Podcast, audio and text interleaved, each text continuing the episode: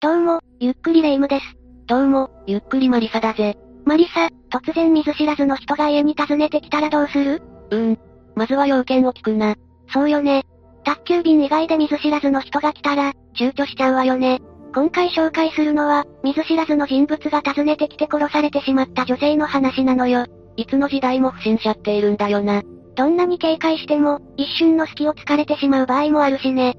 そうなると、自宅にいたとしても通り魔にあったのと同義なんだぜ。そうね。それじゃあ早速、この事件について解説するわ。それでは、ゆっくりしていってね。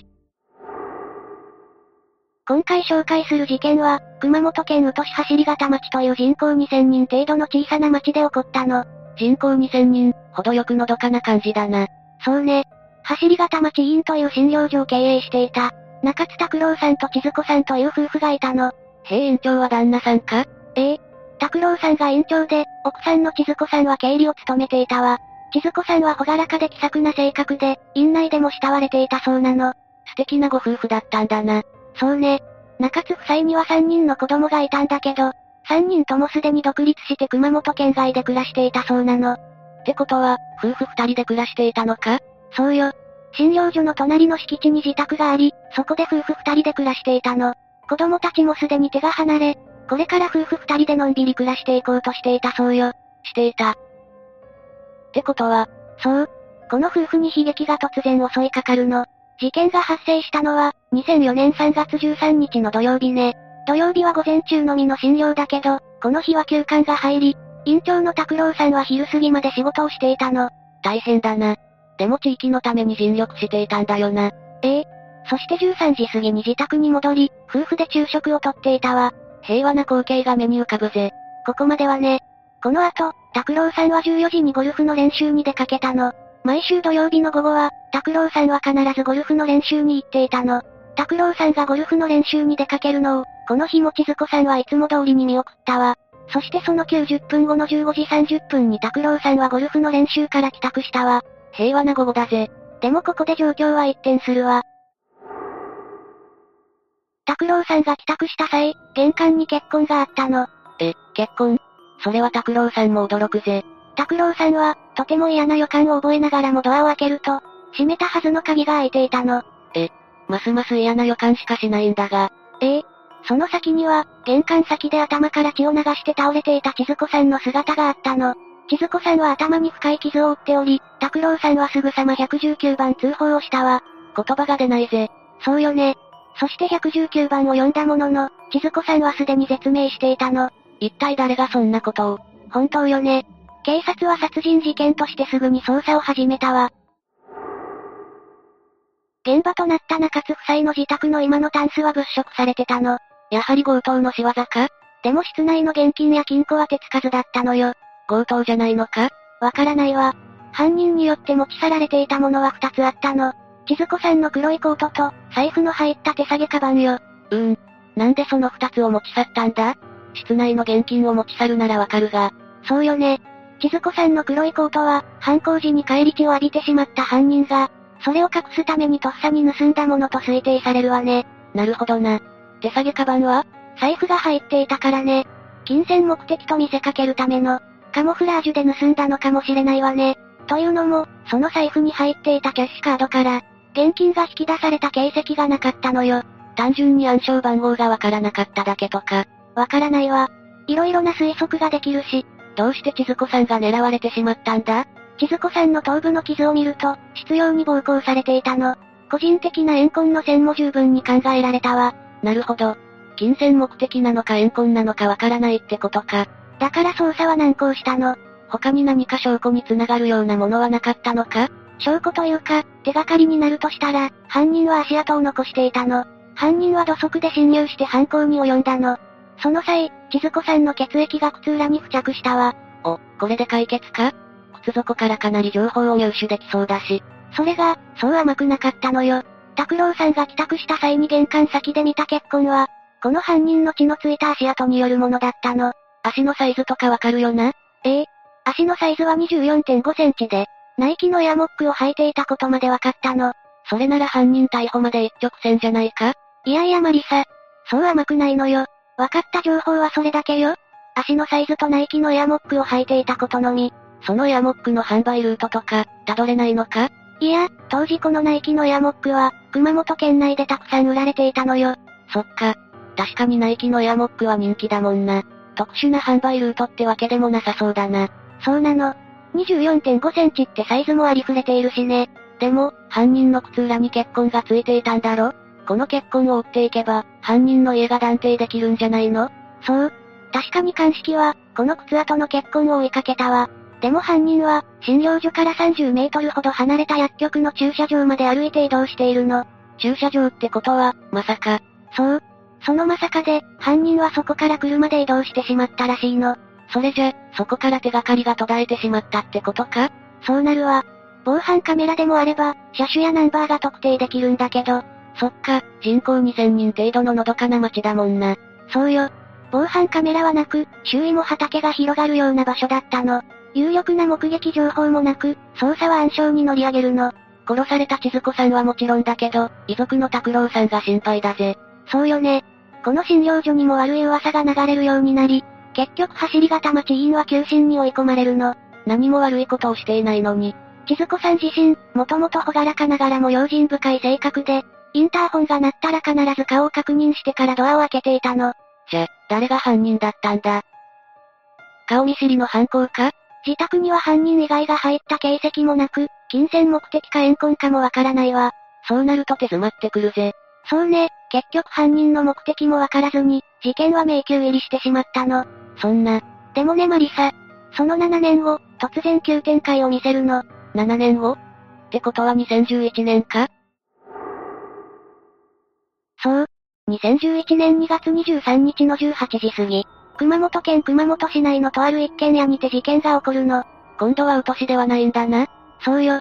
今回は熊本市内だったの。とある会社役員の住む一軒家のインターホンが鳴ったわ。誰が来たんだこの時はまだわからないけど、この家の主である。会社役員の男性は帰宅前で、奥さんが対応したの。奥さんがドアを開けた瞬間、即座に一人の男が押し入ってきたの。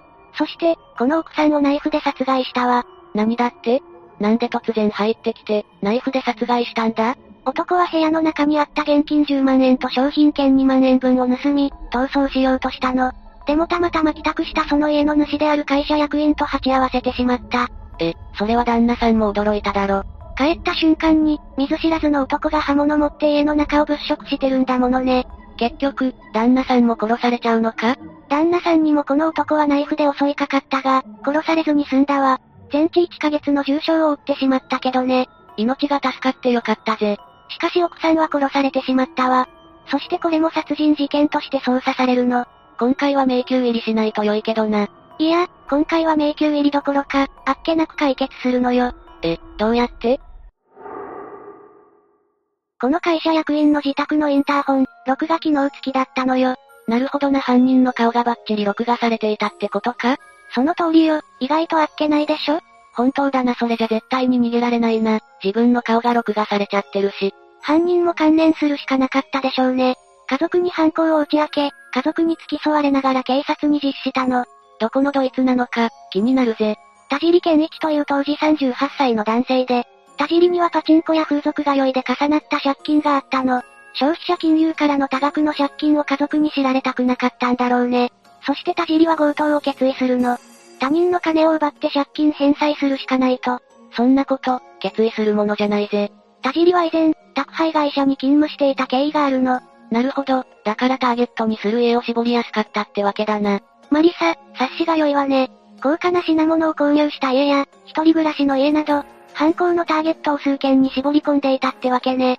で、その会社役員のお宅もターゲットになってしまったんだな。身勝手にも程があるわ。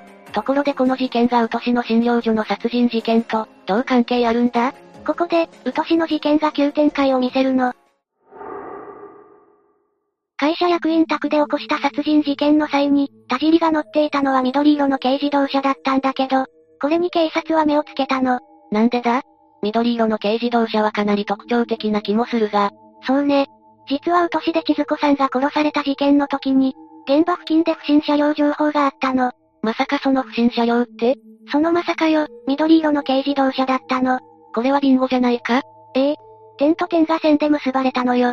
緑色の軽自動車ってだけじゃ、当時は田尻にたどり着けなかったわ。でも、この二つの犯行の手口が似通っていることから、捜査員たちは田尻に尋問したの。日本の警察は優秀だな。ええ捜査員たちの執念が実った瞬間だわ。田尻は自供したの。いつかう年で起こした事件のことも、聞かれるかもしれないとビクビクしていたようね。それなら最初から事件を起こさなきゃよいのにな。本当に短絡的だぜ。結局、田尻によってうとしの事件も自供が取れたわ。金銭目的で千鶴子さんを殺害し、手下げカバンの中にあった10万円を盗んだそうなの。いくらであったとしても、強盗殺人なんてとんでもない話だぜ。千鶴子さんを殺害した際に着ていた服は、熊本市内の山中に捨てたそうよ。捜査員たちが、田尻の話通りに山中を捜索したところ、証拠品が実際に出てきたの。再逮捕決定だな。ええ、田尻は裁判員裁判で裁かれる運びとなるわ。上場借用の余地はないんじゃないかええ、自分の借金返済のために強盗殺人を繰り返したからね。死刑が求刑されたわ。2012年9月に上告を取り下げて、田尻の死刑が確定。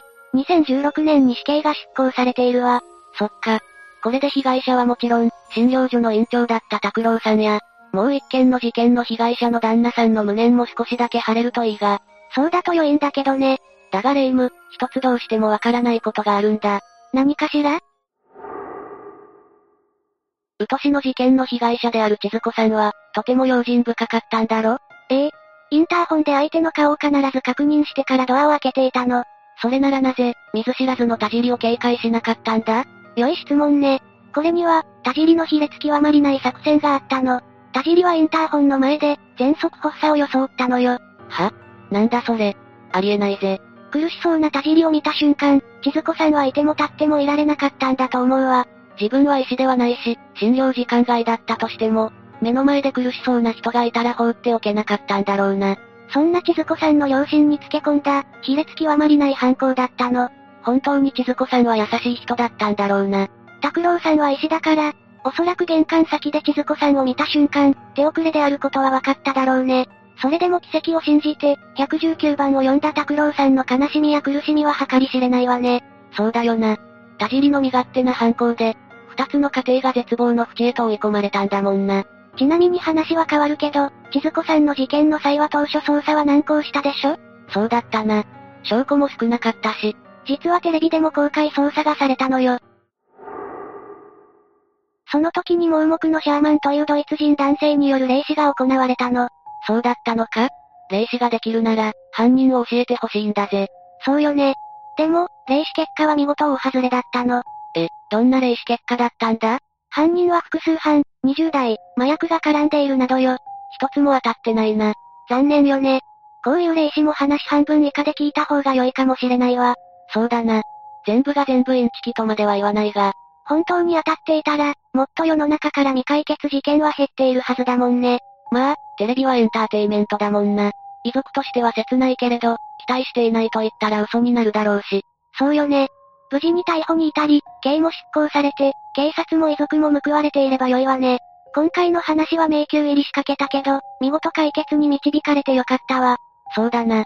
そして見ず知らずの心当たりがない人物が訪ねてきたら、警戒は必至だぜ。そうね、強盗って可能性も否定できないもんね。 2022年現在はコロナ禍のもあり、接触を避けるために、置き配も一般的になったよな。そうそう。本物の宅急便だったとしても、感染拡大を避けるために、接触をなるべくしない世の中だもんね。